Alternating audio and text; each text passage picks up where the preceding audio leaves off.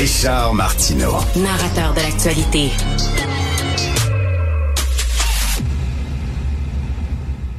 Alors, nous parlons d'économie avec euh, Yves Daou. Yves, l'immobilier, ça va être encore plus cher en 2024. Mauvaise nouvelle.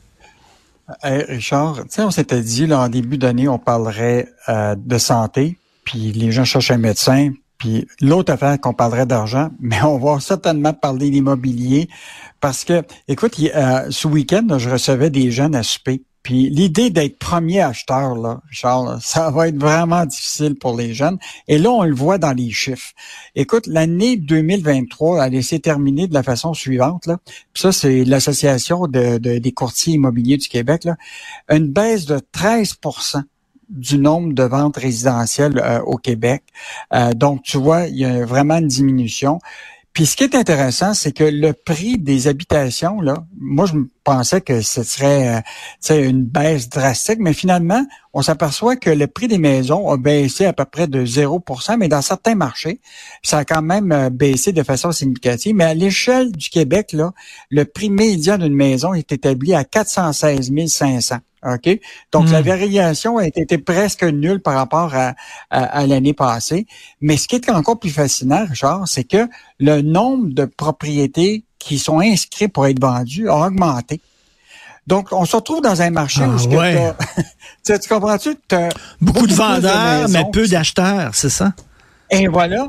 Et là, les acheteurs, là, eh, on s'entend pour dire que ceux qui ont déjà une maison, mettons que tu as une maison, tu as une équité, là, euh, que si tu la vends, ben, tu as, suffisamment d'argent pour t'en acheter une nouvelle qui est peut-être plus intéressante pour toi. Ce marché-là, c'est des gens qui ont un peu d'argent parce qu'ils ont déjà de l'équité. Mais ce qui est dramatique actuellement, c'est le marché des premiers acheteurs parce que le prix d'entrée est trop élevé. D'abord parce que les taux d'intérêt sont, euh, sont élevés.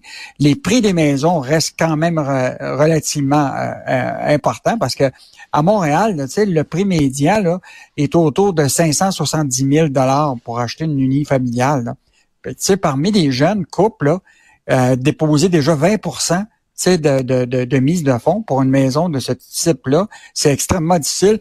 Donc, même quand tu te déplaces aussi dans les hmm. régions, que tu es à Québec, que tu es à Trois-Rivières et, et, ailleurs, les prix restent quand même élevés. Moi, je pensais que les prix baisseraient plus que ça parce que les taux d'intérêt sont, sont, sont, sont très élevés.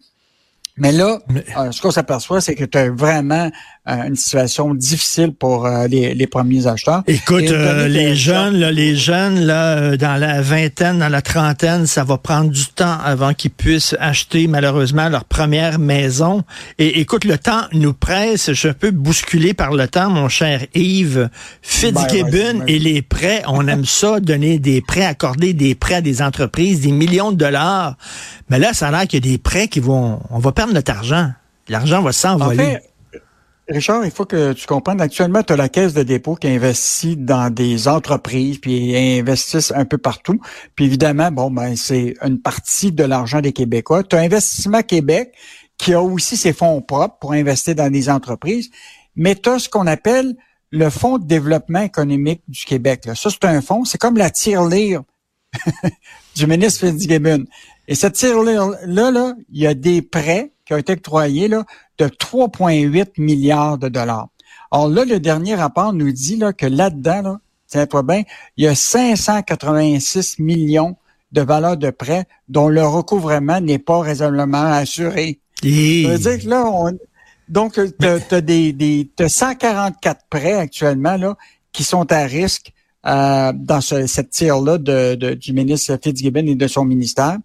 Et, donc... Euh, et ça, c'est pas des prêts pardonnables, ça. C'est pas des prêts pardonnables. Oh. c'est des prêts, on s'attendait à être remboursés, là. Non, là-dedans, tu as, 40% de ça, c'est des prêts sans intérêt.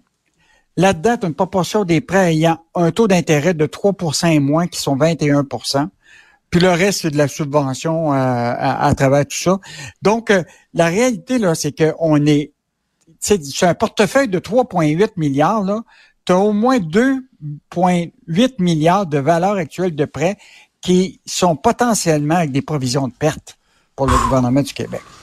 Fait que, c'est quand on dit là, que l'aide aux entreprises, là, il va falloir qu'à un moment, ça arrête un peu parce que les, gens se posent cette question-là. Ben oui. je lisais un article dans le ben Wall Street en fin de semaine qui disait, à un moment, là, les entreprises qui ne font plus des profits, tu comprends-tu?